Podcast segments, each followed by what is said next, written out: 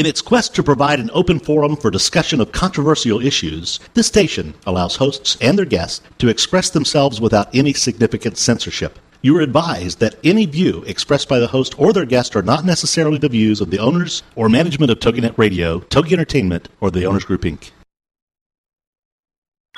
It's time for Motherhood Talk Radio, the most powerful voice in women's issues today, with Sandra Beck and Christy Holly. Ladies, Motherhood Talk Radio is here to give you a powerful platform by giving you interesting, inspiring, and influential information as you navigate everything from childcare to corporate formation. Motherhood Talk Radio has interviews with best-selling authors, gurus of happiness, and women of interest who every single day make our world a better place for our families. Motherhood Talk Radio, powered by Motherhood Incorporated, is on the air now. Moms, this really is your show. Motherhood Talk Radio. And now, here are your hosts, Sandra Beck and Christy Holly. Hey, mamas. We are here today with another great topic on Motherhood Talk Radio. I'm here with Christy. Hello, ladies. And we have a wonderful guest today. We have Robin Boyd, who is a full time elder caregiver, and um, she brings her experiences to the show today, uh, like frontline tactical experiences and caring for her mother. And Christy and I both have elder care issues. We have a lot of issues, but um, yeah, for the purposes say that. of, for the purposes of this show, we will only be covering our elder care issues. Thank God. Yeah. And for those of you who don't know what elder care issues are, it's caring for your parents, caring for your grandparents, you know, caring for really anybody who is um, older than you. Um, but Christy, who do you care for? Well, um, I help my dad with my my grandma, who's 97 years old. I go over there um, about 10 hours a week and visit with her, help her with anything that she needs. I help her with her shower and, you know, clean her house and visit and, you know, that whole thing. Well, you know, it's amazing what what we do, um, you know, for our elders. And you know, it can be as simple as just sitting with them. It can be talking to them. It can be, you know, bringing them food, cleaning their kitchen. You know, I know for you know when I cared helped my uh, parents care for my grandmother and grandfather a lot of it was like checking expiration dates. Seriously, go in the refrigerator and you know. my my grandma, they don't care about expiration dates. They're like, ah, it doesn't matter. It's still good. It's still good. Right? Still good. If you haven't opened it, still good. Yogurt from 1993, or my favorite was we would find these Jello boxes because you would go in the cabinet and pull out like the Jello, and it'd be like. Wow, this was designed like before I was born. Like, oh my God, we have Equal, a big box of Equal at my grandma's, which I don't know why we haven't got rid of it yet, but it's from 2000, like 2001. We're like, hmm, I wonder what happens if we consume this. Well, and your three children are cumulatively older than the sugar. Exactly. Well, and it's so bad. I know, you know, we. It, it, I think I don't know about you, but I find like in difficult situations, it's always helpful to kind of like gently make fun of things or laugh about things because you know caring for the elderly and caring for our children and especially doing them simultaneously can really be a lot Yeah, well, you have to. You have to laugh about things. Otherwise, you'll pull your hair out or cry or, you know, you just have to laugh. you do i mean and i'm going to make fun of someone who is in my elder care arena but i'm not going to say who he is because he does listen to the show and i'm going to get in trouble because i'm his daughter so you figure it out from there Oh. recently we went to a restaurant to celebrate my parents' 50th wedding anniversary and it was a beautiful restaurant and you know my brother and I were there and all dressed up and and you know on the ocean in in La Jolla you know couldn't have a more beautiful environment and my dad refuses to wear his hearing aid and in fact he refuses to get a hearing aid we can't Ah. even get to the wearing part and um what's funny is he's a veteran I'm very proud of my dad's uh, military service he is a veteran and he is eligible for a government sponsored hearing aid. So there's really only his own not wanting to wear this hearing aid. And um, you know, where they bring the aloha pie in or whatever it was they served us. And it had this beautiful candle on there and, you know, decorative candle, but it looked like it was made of frosting and it actually, you know, could have been. But um he I said to my dad, "Hey, Dad, um, you don't want to eat that. That's the candle." And he's like, "Mm-hmm." I'm like, "Dad, don't eat that. That's the candle." Mm-hmm. You know, because he does that certain look when I know he doesn't understand and he can't hear me. Um, but sure enough, he ate the candle. it probably had some frosting on it. it didn't, no, because he was like, "Oh, this is wax. What am I eating?" And I'm like, "See, if you had the hearing aid and you were wearing the hearing, and the hearing aid was turned on, like the triumvirate of, Ah. of acoustics, um, you would have known that." I know. You know, my it took my grandma a long time to get a hearing aid. She finally got two. She won't wear one of them. It sits in her little blue j- candy jar. But um yeah, she was so like So, so one of your vain, you know, children she didn't stick want their hand into the candy jar and eat the hearing aid. Well, she always says, "Don't." You know, that's a thousand dollar hearing aid in there. Don't touch it. You know, but no, she didn't want anybody to see it for the longest time. And we're like, Grandma, please, please. You know, because it's really hard. You know, we love going over there, but it's really, really hard to go over there because you have to yell What? all the time. you have to What? yell all the time, and it's so exhausting sometimes. And you know, it's really, really hard. It is you hard. know, and my grandma can't see very well either, so she's just kind of like in the dark. You know, and it's it's. I'm in the dark I'm in the dark. exactly. You know. So, anyways, I, I don't know. When I get old, I am wearing hearing aids on both ears. I don't care what I look like, as long as I can hear. Okay, I'm going to hold you to that. I will find papers. because Whatever I think you know I you know it's like you know I look at you know family and friends who have gotten older over the years and they all say the same thing and they're like oh, I don't need a hearing aid I don't need a bra you know My grandma will say like, "I can hear you." I'm like, ah, you can't. You know, I'll say something and she'll do the little nod and smile, like, you know, maybe uh, I I don't didn't quite hear you, but I'm gonna. right my like, dad makes a really pleasant face Yeah, it's like yes, yes, it's very pleasant I'm nodding to you not hearing Yeah. a thing you said yes. ah oh that's it's all good it is. Well, and I'm I'm like you know I don't know about you, but I'm really thankful that I have the opportunity to care for my elders. I do believe it's a huge gift. You know, I feel like I can give back, and um, and it gives me a lot of fun stories. I mean, but but it is true. I mean, I think that's the one thing that people don't realize when you care for someone in need, like the benefit that you get from from helping them. I mean, I to me it was a really powerful thing. I mean, my one grandmother was she was kind of mean to me, but she's like a very stoic German. And I remember one time she'd always make fun of my hair. She's like, "Oh, you look like a dust mop walking around," and she always had like really choice comments.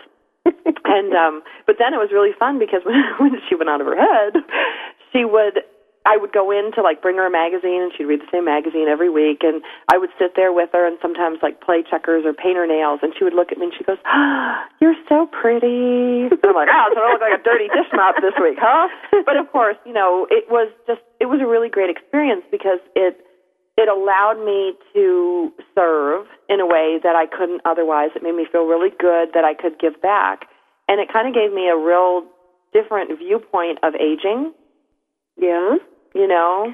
But do you think, like, if you were the primary caretaker of the elder person, would you ever feel like it could be, and I hate to use the word burden, but would you ever feel like that was a burden? Oh my God, I felt like it was a burden and I was only doing like picking up my grandfather's teeth from the restaurant. That was a huge burden. I mean, you know, yeah. it's like it it also changes your life into maybe a direction that you never intended intended to go. You know? Absolutely, absolutely. I mean, there's one thing about voluntarily being in service or wanting to pitch in now and then. I think it's a whole different animal when you're fully responsible. Like I remember, you know, I love my parents and I love helping them, but when my mom was really sick last year, she has stage four breast cancer and she was sick all night and then I had to take her to the emergency room and I didn't know, um, you know, I don't know this area where I live well enough, and I'm like, I knew there was a cancer center somewhere, and you know, and I, my dad called me at like 7:15 in the morning, and my dad was all upset, you know, because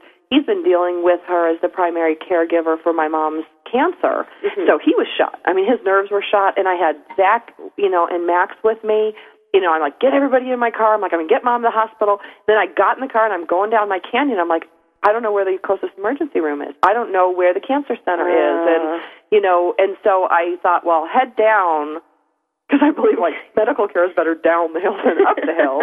But you know, I was driving down there, going, okay, I'm sure there's something in here, and I'm on my cell phone, you know, calling everybody I can think of at 7:15 in the morning, going like, my mom is really sick. She's, you know, because she was, I mean, really like life-threatening sick, and she wasn't responsive. And you know, I've got these two screaming kids in my car. I've got my dad really nervous in the front. It was really, you know, it was really frightening to have that responsibility. And then thinking, you know, this is like what my dad has all the time Every day. every day, you know, and I'm freaking out just because I'm, you know, hurtling at 80 miles an hour trying not to kill us all. But yeah, I think so. I think, you know, there's a fine line between being of service and then, and feeling guilty that it's a burden. Yeah, because you know you don't want to feel guilty. Uh, You know, you, that person took care of you know your you the whole time, or your parents, or whatever. And now, when it comes time to take care of them, like sometimes it's hard to go like, ugh, you know. Right. You think like I don't want to do this today, but you have to. But you have to, and right. they need you to and you know it's like you feel so you feel so guilty for not wanting to do it Well, you I think it's the, the thing is the guilt comes. Well, I think the frustration comes from lack of choice. You know, it's like when we choose to help someone. You know, it's kind of an altruistic, it's a good feeling thing, and we choose to help someone usually when we have that resource to give. We have the time to give, we have the energy to give. Um, but when it's when it's the obligation, um, and and there's no other relief in sight, that's when your frustration goes up. That's when the resentment comes in. You know, I feel that sometimes as a single mom, that resentment comes in that goes, you know, I want to go out with my friends. I want to go to the movies. I want to go to dinner. I want to do these things, and I can't. I mean, I could if I wanted to like fob my kids off on a sitter all the time, but but it's not having that freedom of choice. I think makes it really difficult. yeah i agree i agree i Oh, Oh, okay. Chrissy's like, I agree, I agree. So you know what? We're going to go to break because Chrissy and I need to have some Diet Coke and like get our heads on straight before we have Robin on, who's absolutely delightful. She is Robin Boyd, and she's a full-time elder caregiver, and she's a very, very good friend of mine, and I'm so proud of everything she does. She's also been a really great, you know, mentor to me in a lot of ways, and I think you guys will enjoy her. So I think we should go to break. I think so too.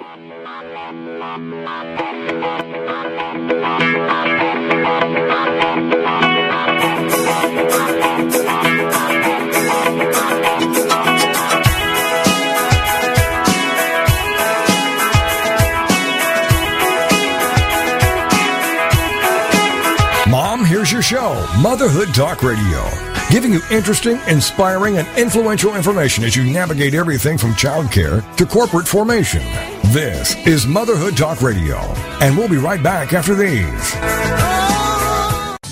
Girlfriended is on TogiNet. Thursdays at 10 a.m. Eastern, 11 a.m. Central, with your hosts Patty Wyatt and Lisa Jernigan. This show is your chance to share, learn, laugh, and connect with other women.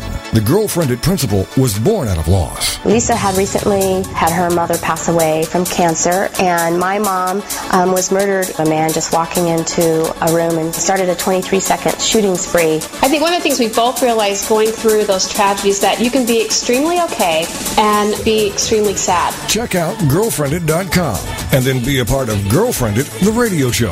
Thursdays at 10 a.m. Eastern, 11 a.m. Central. You know, your boyfriend or, or your husband or whatever, they don't totally understand that emotional side to a woman like another woman does. And I think that's so important just to have mm-hmm. somebody that you go, she gets me. Check out the website, girlfriended.com. Don't miss Girlfriended with Patty Wyatt and Lisa Jernigan. Thursdays at 10 a.m. Eastern, 11 a.m. Central on TogiNet.com. What's your story? Are you living it? Well, you could be. It's What's Your Story with Hillary Bilbrey. Friday mornings at 10 Eastern, 9 a.m. Central on TogiNet.com. Her passion is helping others discover, create, and live their personal brands. Yep, you heard me. You have a brand. No different than Coke, Pepsi, or Nike. You are a walking, talking, living, breathing brand. You're not a logo. You're not a tagline. The choices you make become the path you take. This is your brand. Now, live your story. Your brand is not just what you say it is, it's also what others say it is. So, what are you communicating? And how can you create an authentic brand? We'll take on these challenges with What's Your Story? Every week, Hillary will feature teens, moms, and organizations that are learning and living their story.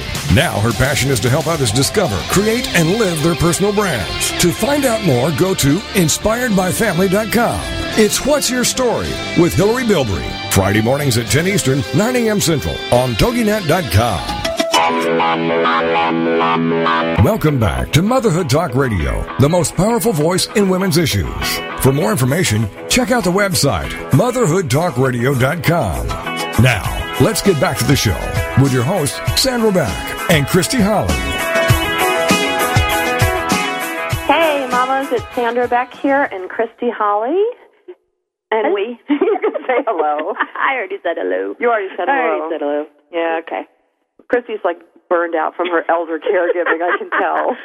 That's can right. tell. I need a break.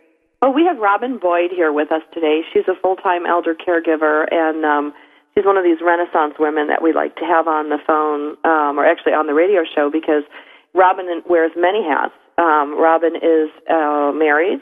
She's a mother of two. She cares for her mother. She's a graphic designer for my company, but she also has her own company that she does freelance work for. And um, Robin, did I miss anything? Girl well, Scouts. There was a whole bunch of other sounds like, stuff in there. Sounds like that's enough, doesn't it? It does. I'm Hi, it's great to talk to you. it. Hi, Christy. Hi. So um, now that I've killed the first question about your background, um, Robin, what brought you to um, caring for the elderly? Who do you care for, and kind of why did you choose to do home care? Well, Mom is um, 86 now. Um, we came here in 94. She had a stroke. My father had died that same year. And um, when she had her stroke, it was evident that we were going to need to do something. And her clinicians said, um, well, we need to make some choices. What are they? And so we had to make the decision whether or not we were going to care for her or we were going to have to arrange for care for her. And um, our choice was to be the caretakers. So it was bag and baggage. We had to decide, okay, where are we going to move? They, whether she would come here or we would go there, and um, we decided that it was it was time, and we made that choice. Was that a difficult choice to make? Very, yes, it was. Um, we we each had careers at the time. My children, uh, Emily was in the third grade, Ross was in the fifth grade. So that meant elementary school changes. That meant leaving our area. We were maybe about a half an hour east of of where my mom lived. So we really needed to say, um, how is this going to affect our careers? How is this going to affect our relationships? A lot of things came into play, and it, it was a it was a difficult choice. Now, where is here? Where? What part of the country do you live in? We are in Hooksett, New Hampshire, which is just north of Manchester, one um, which is the southern part of New Hampshire. Um, and this is where I actually grew up here in Hooksett. Um, so it was coming home for me, which I didn't mind. I didn't mind coming home. Uh, it, what was difficult, I think, is that we had many other things that we had in mind. Both my husband and I owned a company together, which we had just started to redirect and decided on some changes with the business. That being a juncture in our life, we had to decide whether or not um, us moving to this area was really going to be the right move for us just as a family, let alone what my mother's needs were. And that was difficult because it was difficult uh, to decide whether or not she needed more serious care or whether we were just here to kind of keep an eye on her. And I think that's what's difficult for all families. You really have to network with your with your elders clinicians. You have to look at what their physical needs are, what their mental needs are, and what their environment is. Um, if we lived in a tenement house someplace, we weren't going to be able to make this choice. Um, we were really going to uh, need to evaluate a whole lot of things. So, and now yeah, this was a choice. decision. This is interesting. Um, you you made this decision, and it's your mother. Yes, it's but my your mom. husband, you know, you've got your husband's, you know, things to consider, but you also had kids. Your kids were like in grades three and five or something like that. If that's Yeah, if I'm yeah. correct. So you have and little ones. that was yeah it was. It was it was tough. And i think there are times when you've got a little little one and they're wanting story time at such and such a time but mom needed help. It meant i had to tend to her instead of kids. And it's i suppose it's the same as if you had six kids everybody has to learn to take their turn. But um it it's it can be difficult sometimes because you do have to juggle uh, you you want to help your your children. You want to do things that you had in mind. Uh we each had career paths that we had intended on on uh taking and those changed eh, which was fine. We we did we made other choices and those other choices have been just just great. So um Well, I think you're part of what most, um, a lot of women struggle with these days, especially as a lot of us wait, you know, to have children, you know, to later in life as women, Sure. you know, enter the workforce, they get more educated. You know, a lot of educated working women put children off until, you know, kind of the end of their like biological clock. And Sure. um you know, and as a function of that, their parents are tend to be older. So I think I read somewhere they call it the sandwich generation. You're sandwiched between yes child care and elder care. And isn't that true? Because even if you don't take this path, you still are going to need to be involved with an older person's needs in some way, shape, or form. It could be paying their bills. It could be monitoring what uh, the, the, the senior caregivers give them. You're still going to need to be aware of what's going on. So, yes, you do get in the middle.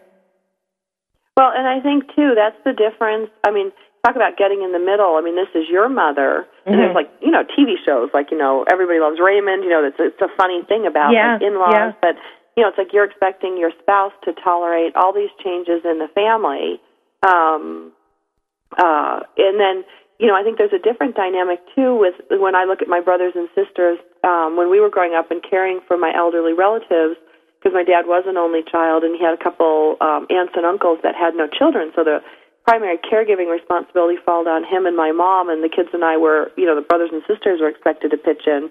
But it is Sure. a different dynamic where, you know, like I could tolerate, you know, my little brother needing something, but you're less tolerant, I think, as a child when you look at the needs of another adult because it's like, hey, wait a minute, they're an adult. That's It is right. different. That's right. And I think what's difficult too, we were kind of talking about the fact that it was my mom.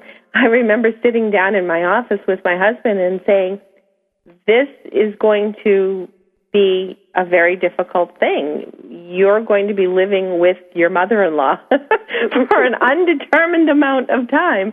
Are you up for this? Are you realizing what we're doing? But he was the one who really said, he he almost expected this. I'm an only child.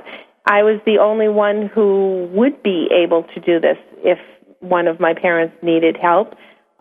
So we he was pretty well braced for it the day he said I do. Yeah, but I mean that's amazing. I mean, I think there's a lot of husbands that would not tolerate that. There's a lot of um I'm laughing because my husband wouldn't be able to tolerate his own his own oh his own little mom. Well, we have we, we've had our moments. Believe me, we've had our moments, and it is true. You're in the middle in more than one way because there are times that mom will be very adamant about something, and there are times that Steve, my husband, is very adamant about something, and I'm in the middle. so yeah, you, you do have to be ready for that. Um, but on the other hand, this is a journey that we decided that was right for us. Otherwise, my career was in one part of New Hampshire. I we lived in another part of New Hampshire, and mom was in a third part of New Hampshire. There was just no way that I could be in three places at once. So we really decided this was what was right for us.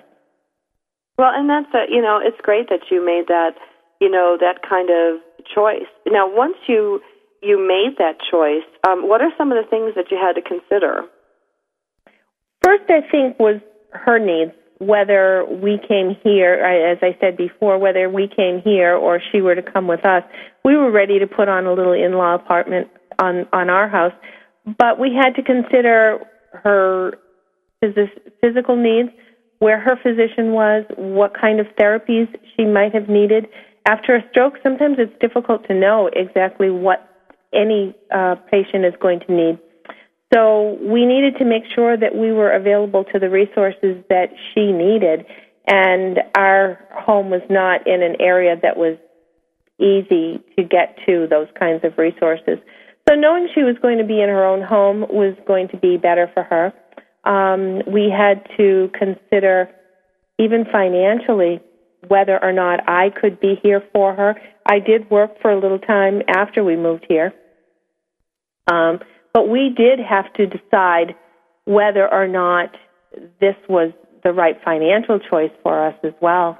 Um, and those kinds of concerns, I think, hit you no matter no matter what you're facing, whether you're doing it just as a daycare situation or whether you're doing it uh, as full care and long term.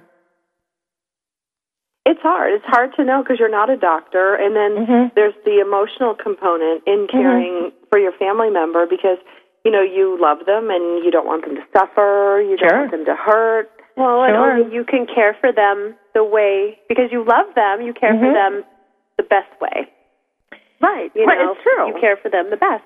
Well, and I, you know, I know it's like, and I know like, like I know my mother. You know, it's like when the drugs would make her hands burn and her feet burn. Mhm. You know, it, whereas the nurse would come in and like pick up her hand. Not that the nursing care wasn't wonderful, but you know, they would just come in and like take her post and or take her pulse and you know, and I'd be like, hey, take it easy yeah, on there. You know, yeah, it's like sure. I'm not a patient. This is my mom. Right. Her hands hurt. Take it easy. You know, settle down, nurse. yeah, yeah. And there there's just that contentment. I think as people are getting older, they may not need a lot to keep them content, but the things that they do want around them are important. So we were fortunate that we were able to be here because this has given her uh, the the elder environment that she wanted, and and that we're glad that we were able to do that. It's an amazing gift that you can give someone. You know, it really It is. really I mean, is. what a We're- what a wonderful way to say thank you for having me, thank you for caring for me. You know, when it's on your turn to, you know, wherever you believe people go Sure. or don't go after they die, that you can be part of kind of that final exit strategy. Exactly. Yes. Well, we are here with guest Robin Boyd, full time elder caregiver, and um, we're going to go take a break now. Or not. what do you think? I need a break. Here we go. Here we go.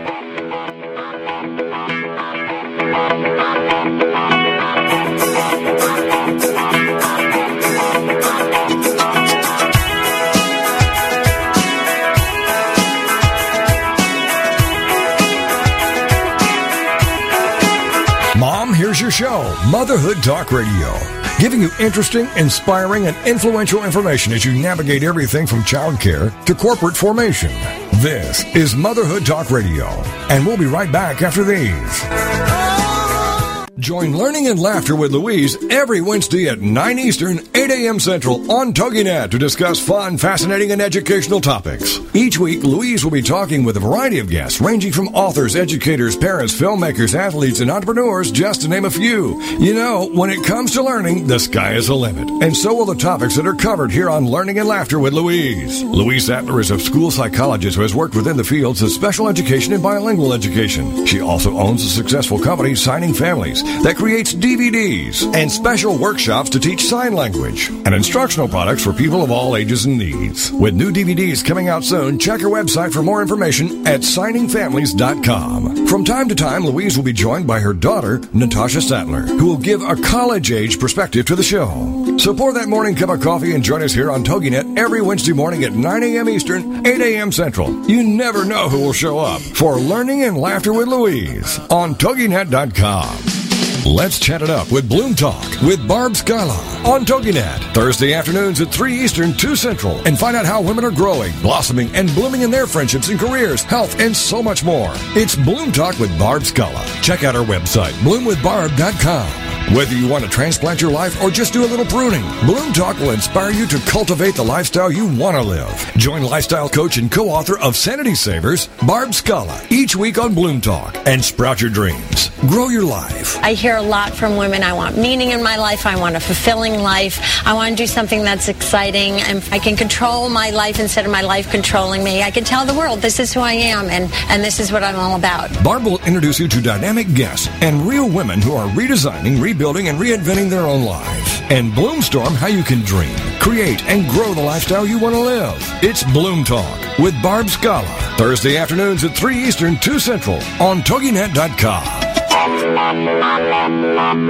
Welcome back to Motherhood Talk Radio, the most powerful voice in women's issues. For more information, check out the website, motherhoodtalkradio.com. Now, let's get back to the show with your hosts, Sandra Beck and Christy Holly.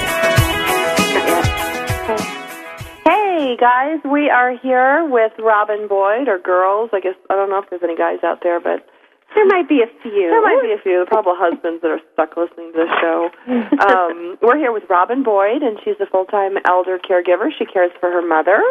Uh, Christy here cares for her grandma. We have all sorts of good things going on. Um, Christy, you want to ask any questions? Well, you know, I was thinking. Yes, I do. I wanted to know um, how do you plan a vacation? You know, who takes care of your mom? That's not Like, in our. you- That's not in our vocabulary. Well, I just, yeah. you know, do you have somebody that comes in that can take care of your mom so that you can have maybe a weekend away from from everything, or you know, or do you just not do anything? Us personally, for the longest time, we did not. Mom had quite a bit of independence for a bit, so we were able to get away. Probably not for a weekend, but we would be able to get out for for an evening, go to the movies or go to dinner or whatever. Um, I think one of the things that can be difficult is depending on the type of resources you have in your state and depending on the type of needs that your elder has will depend on what resources you you have available to you. Some people will fall into a, a respite care qualification. Uh, maybe that's their supplemental insurance, or it might be something that they are post. Uh, if they are just coming out of a facility, whether it be for uh, a, a surgery, whether it be for uh, short-term rehab, they will have services that will follow them post uh, clinical visit. What can be difficult, though, is if you don't have those resources at the time, you're either going to have to pay for those resources or maybe not uh, not have those kinds of um, times away that that you might might need. Just recently, my mom broke her collarbone, and it wasn't really a fall; it just happened, and it was.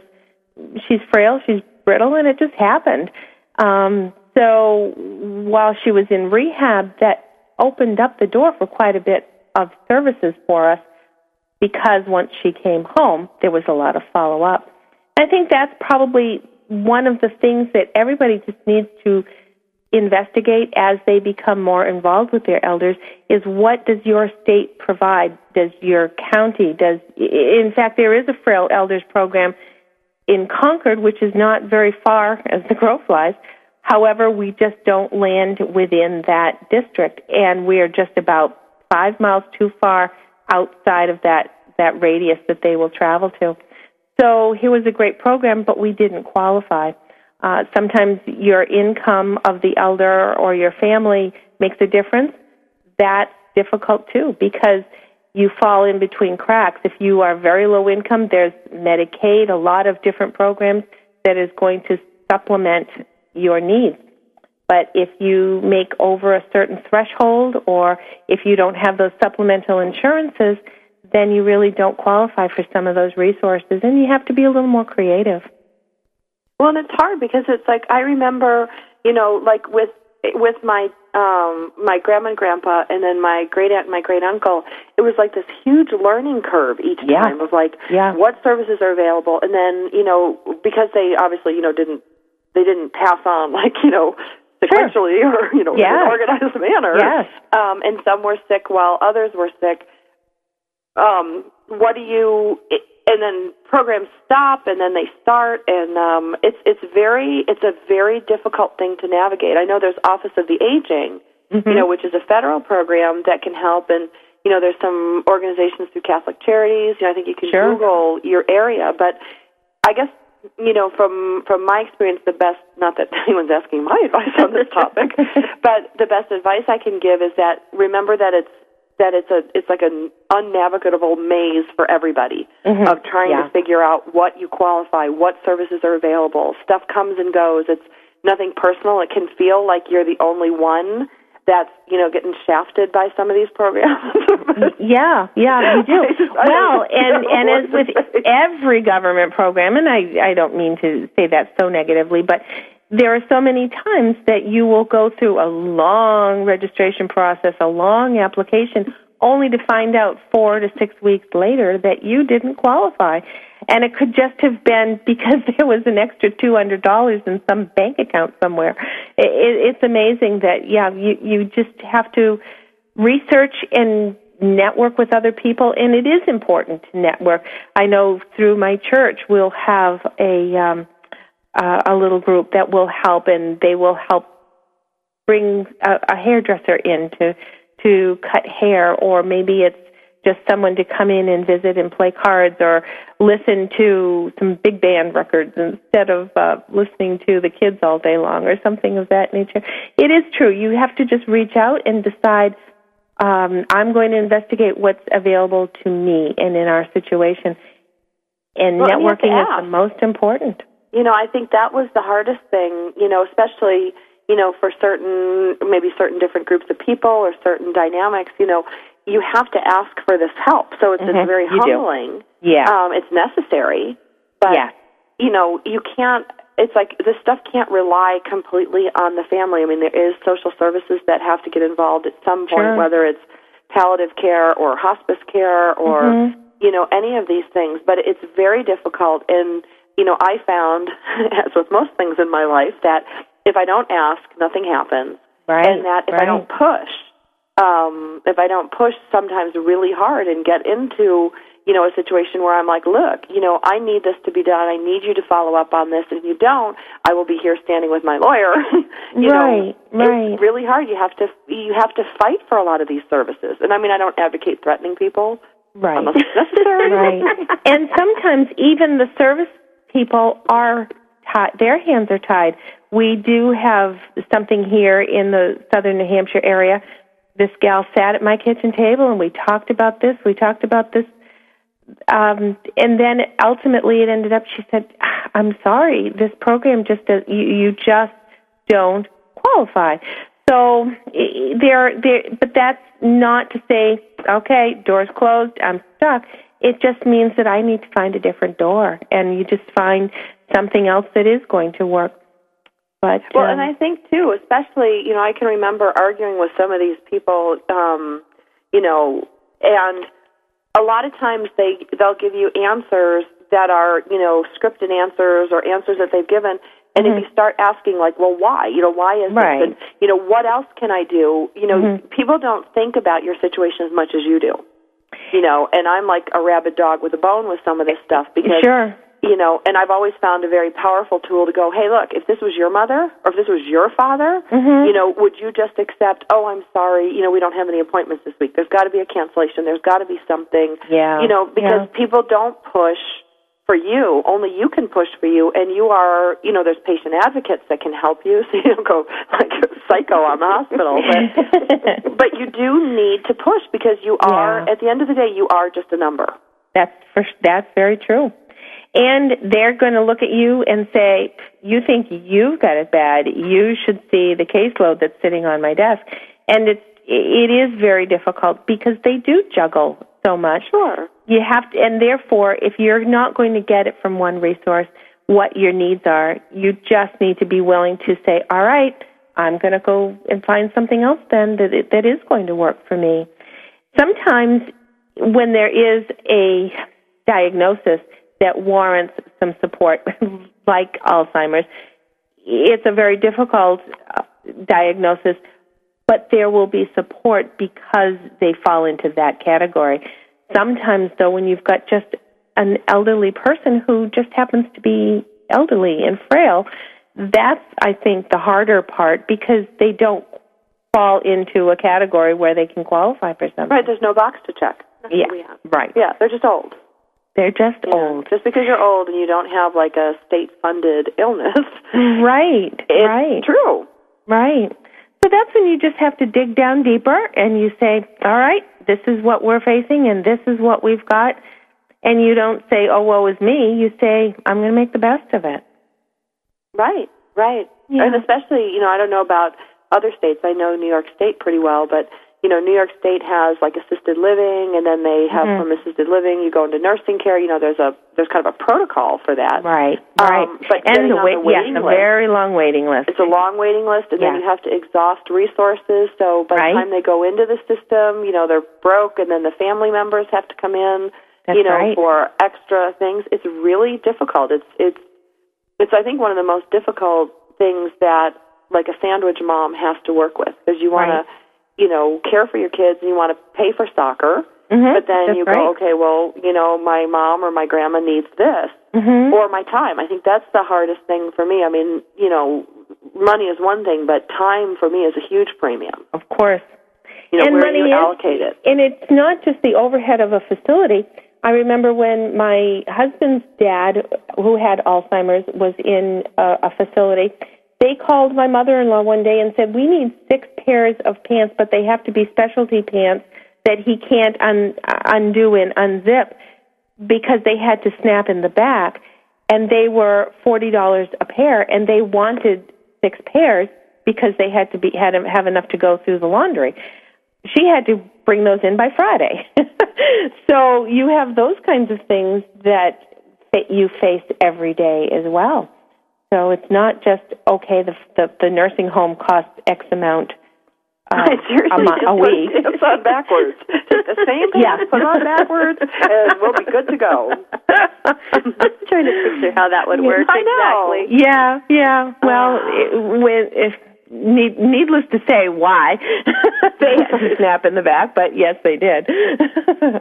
Yeah, I mean, but that is it's sometimes you know it's sometimes you know the most reasonable request from a system, you know, like an ed- know, Mhm. healthcare system or an education system, you know, but the end user, you know, the you and me and Christie's of the world were like, are you kidding me? Like, did you actually Exactly. read this Yeah, yeah. it? oh gosh, But you know, it's good to laugh about these things because you it is have difficult. to laugh about it. You we have all to go laugh. through it, you know, at some point or another, and um, and we are just doing the best we can. And I think Mm-hmm. that's the biggest thing that you know. I hope that the listeners take away. And Robin, I'm sure you have your own perspective, which we will get to when we come back from break.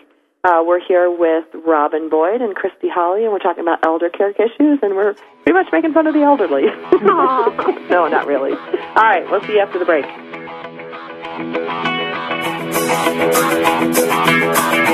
Mom,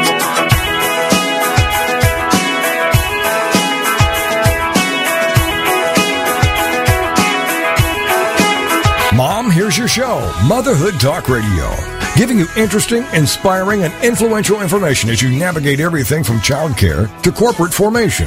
This is Motherhood Talk Radio, and we'll be right back after these. Combine Snide and Remark, and you've got Snark. Combine Lisa Mena and Valia Alvarez on Monday nights, and you've got Deep Dish Snark. Monday nights at 9, 8 Central, part of the Her Insight Network. When you've had enough at work or at home, and you're ready to laugh, join Lisa and Valia for their no BS look at the world and the people in it. They'll be serving up a no holds barred take on pop culture, current events, entertainment, and family matters. With segments like Accidentally Helpful, TV is Now My Hobby, and Who Sucks This Week. Deep Dish Snark delivers something for every girl who enjoys life with a dash of sarcasm.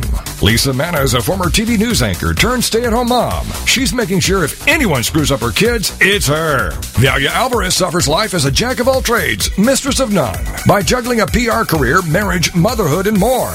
Don't miss Deep Dish Snark with Lisa Manna and Valia Alvarez, Monday nights at 9, 8 Central. Part of the Her Insight Network on TogiNet.com. Get ready for the Not So Soccer Mom Tuesday afternoons at 1 Eastern, noon Central on TogiNet with Jill Hickey. You name it, from politics to pop culture to Jill's search for the perfect bronzer and chicken salad. The Not So Soccer Mom will weigh in on it all. The sentence, I have no opinion about that, is one that Jill has never uttered. In the early 90s, Jill finally decided to put her thoughts, opinions, mom advice, love of pop culture, hummus, and Starbucks, working out, cosmetic shopping, and politics into an actual website, and thus NotSoSoccerMom.com was born. Shortly after her fourth child, a boy, Jerome, now she's really got tons of topics to share with you. This is Laugh Out Loud Funny, and we're not kidding. What's a loud Nebraska girl who lived in Little Rock for many years and now is up in the Northeast doing? Chronicling her opinions on everything. The wheels aren't off yet, but it's close. It's the Not So Soccer Mom with Jill Hickey, Tuesday afternoons at 1 Eastern, noon Central on TogiNet.com. Welcome back to Motherhood Talk Radio, the most powerful voice in women's issues. For more information, check out the website, motherhoodtalkradio.com. Now, let's get back to the show with your hosts, Sandra Beck and Christy Holly. Hey, we are here today with Robin Boyd. It's Sandra Beck and Christy Holly. Christy, hello. Christy, you haven't been saying much this show. I know, because I've been thinking about my grandma a lot. What is her name? up- her name is Opal. Opal, we're sending this out to you. Oh, how beautiful. Yeah, Hi, hear Opal. you. Say hello to Opal. It's out for you. and Robin, what's your mommy's name? Jenny. We call her nickname is Jenny. Jenny? Jenny Yeah. I like that. Yeah, her, her real name's Virginia. Yes, Aw, and it's Virginia. Jenny G I N I. So Can she hear? We don't have to yell no, again. she's not. I'm going to have her listen to the podcast though. She Oh. she can be quite a character sometimes. Oh, that's good. That's Yeah, good. yeah. I mean, I think that's like you know, there's so many. You know, we talked about some of the you know kind of the trials and tribulations we Mm-hmm. have in elder care issues. We talked about some of the frustrations and the hard parts of it, but you know, there are a lot of really positive things I think that come out of Oh, you know caring for our elderly. hmm In fact, she's kind of funny. She says oh, she won't go to the senior uh, uh, every Friday in our town. They have a little seniors thing at the library. She I don't want to go there. They're all old people. I don't want to go there.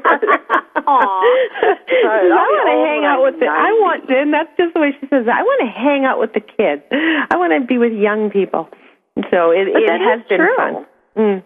That is true. I know, you know, with my parents and and um I mean they can only tolerate my kids for so long, but you know, one of the big joys in life like that is watching, you know, watching the kids and their Mhm. and, and let's face it, the kids are funny. Sure. Yeah. Oh, know? sure. But old people are funny too. Old people are funny too. Oh, that's true. And there isn't a day that doesn't go by. She just kind of wants to check on the kids. And of course, my kids are adult kids now. But she'll say, "Well, where? What's Ross doing today? And where's Emily today?" And she just needs to check in. And the kids will try and peek in, say hi, Gram, or whatever, even if they're on their way out somewhere. Uh, they they'll I'll say you know make sure you visit with Gram and whatnot and it's it's um it that's all she needs is just that just that touch of what's going on around her and then she's grounded and she feels good. There's something to be said for being alone though and more times than not she prefers being in her room and you sometimes think oh my goodness she's just stuck in there alone. Uh, but there's something to be said for the the peace and quiet and when she wants to come out she will and when she wants to go back she'll go back in her room and that's her her her place of security Well, and I think too, there's like expectations. Like I remember with my grandfather, and you know, as he got older, as he got, I think, into his, I mean, he died at like 90, but as he got into his late 80s, he found rout- routine very comforting, and Yep. you know, and he of course, you know, went back to speaking German, which you know, Sure, challenging yeah, for all yeah. of us. Um, you know, but there's a great comfort in that, and I think you know, I remember expectations. I remember my mom, you know, lecturing me about something because I was. I don't know, I was mad at my grandfather for something. I think we were supposed to go somewhere and then he didn't want to go and he got all nervous and then, you know, the whole thing was canceled and I was like probably 10 years old and I, you know, totally didn't understand and, you know, my mom was like, you know, you have to change your expectations and, you know, pretty much get rid of your expectations And she's like, you know, your grandfather's 89. What do you expect him to go out and dance at jig? you know? Right. And I'm like, he's no fun. He just sits in the corner and smokes and takes out his teeth. And, you know, like, but it is true. I think, you know, recognizing their need for privacy, Mhm. I think is a big part of it. And, you know, learning to live in a multi-generational household is something that can be a challenge. It can be. It can be great. It can be challenging.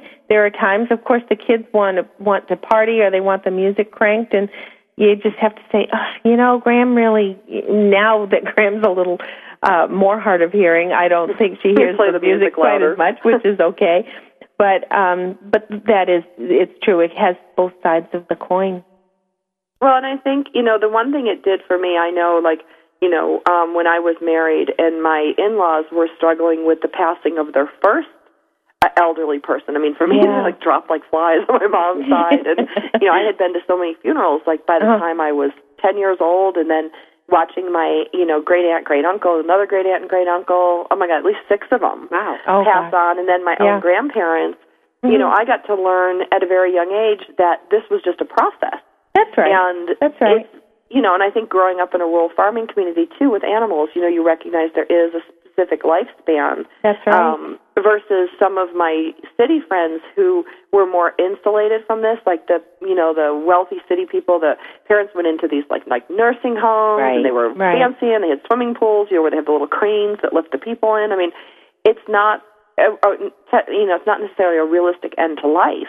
Right. And when you go through it enough, I mean, it's still painful, but you start to see the signs. You start to see the Sure. signs as they age, and you see, as opposed to like, you know, um, people that I know who are like, oh, you know, they just go crazy when they get old. And, you know, for me, it was like, you know, that's just what happens when you get old. And, you know, you don't stuff them with antidepressants or whatever, you know. well, that's you sit them on a porch on a, and I you know, think a rocker facing with it, blanket. talking about it, facing it. We've talked about wills. We've talked about when the time comes. There are. There's nothing wrong with being very realistic. It's going to happen, um, and making sure that the time that she has, which we hope will be as best as it is for whatever time. We're lucky that we were given as much time as we, some people when they have a stroke, their time is very limited, and we've been here since 1994. So, and she's has more challenges than she did back then, but nonetheless, we're very lucky that she has had a, a very comfortable environment and a comfortable living life uh, or living time. Yeah. Well, and I think too, you know, one the you Awkward to say about, that, but of you know what I mean. yeah, yeah. No, I mean, there's a lot of families too. Like if they've never experienced death, you Yeah. know, of a loved one, or they haven't experienced it a lot. You know, topics like advanced healthcare directives. You know, who's going to Mhm. pull the plug? Who's going to, you know, That's right. be- That's right. but you know, I mean, you can laugh about these things because they're necessary. you That's know, I right. have healthcare directives because my kids are minors, and you know, I don't want my ex-husband Well, sure. decision on that one. Um, but we were going o- we were going over her finances one day and she was saying well my life insurance is this and i have this much in savings says do you have enough to bury me and we looked at it all and i said mom you're good to go and she just thought that was hilarious and But you know, it is expensive to get buried. well gosh yeah yeah You know, that's one of my favorite things a couple years ago. You know, because I study companies as part of you know branding and things, and Mhm. I was just tickled pink when Costco started carrying caskets. Yeah. That's great. That was. I think Costco and Sam's are like, you know, I got my casket at Sam's. right right well eh, but you have to you have to have these conversations and you make light of them to a certain degree and we laugh about it and we talk about it.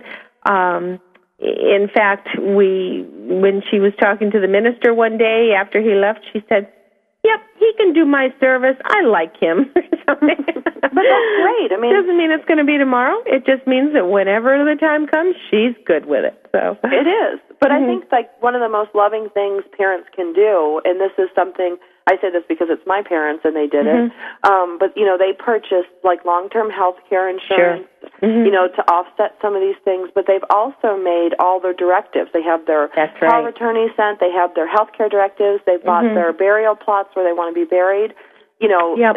everything is already mapped out because you know when my mom's mother died and she was very young and she had small children, you know, she was running around trying to figure out what dress to bury her in during the Oh, funeral. sure. Her house Yeah. got robbed because you know they put the funeral notice in the paper and That's right. Yeah. come steal stuff from my house and Oh. you know she had such a difficult time with it and my mom and dad sat me and my brother down at one point and um and my brother and sister too i'm sure were notified because they live other places but i don't want to like diss my sister but um you know they have everything planned and my mom's like look it's going to be hard enough for you and all you have to worry about kind of is showing up and notifying people um you know, I really think that as a parent, that's the most loving thing. One of the most loving things you can do is to establish everything so that at the time of your death, Sure. that you know your kids don't have to run around going like, you know, does she want to be buried in her crowd gear or a dress? That's right. you That's know, right. I just think that's important. Sure. Sure. No, so Robin, what do you think? Um, what do you think you would like the listeners today to take away with? You know, what what one thing? If you could give the listeners a piece of advice, something that um, you know that they could take away with from all the range of topics we talked today, what would that be? I think enjoy the time you have. And that's probably the most important thing. You don't know how much time you're going to have. You could have a day, a week, uh, uh, 10 years. You could have a decade or, or more. Whatever that time is, you need to make sure that it's the best time that it can be and that it works for all of you. Um, I think that's important. That's Well, do probably you the think best. like kind of like this is the one thing that I I've you know discovered in my lifetime is that sometimes going with the flow is not so bad. Mm, And I think a lot of times when people are sick and they're they're going through that I guess Mm-hmm. death process, if you will, there's a lot to fight. Right. Right. You know, and um, you know I just think about letting not that you have to let nature take its course at all the time, but there is a point at which in the palliative care process, which is process of you know caring for Mhm. terminally ill people, that there has to be a let go Yeah. because you can't you can't fight all of it. And I think it makes it really difficult to enjoy um, enjoy that time. That's right. That's right. Because the details are going to happen. The details will come will come around. It just you just need to make the best of whatever time you're given. Absolutely. And Mm. you know, and it's like you don't want that time filled with well, you know, should you take this treatment, should not take this Right. treatment. It can be all about the treatment and not about the living. And that, That's you know, for me with my mother, I think that's the most important thing I've learned. Absolutely. Absolutely. Absolutely. Well, Robin, I got to thank you for coming on today. Oh, it's a pleasure. It's a delight know, to chat with you- you, and I shared it. so much important information, and Christy. I'll be thinking Sorry, of Opal. listening and listening and absorbing all this stuff. It's all good. Well, we have had just such a wonderful time today, and you know, each week we have such great guests. And Robin, I'm so glad to have considered you one of our guests. And um, who do we have next week? Anybody know? Uh, Rick? I should know. Rick, I know. Well, I don't No, know who I- we're having I next don't week. know. It's a surprise. It's a guest. surprise, a surprise guest. Surprise. So tune in, tune in and check us out. Christy and Sandra will be here next week, and uh, have a good week. We'll check in with you later. Thank you.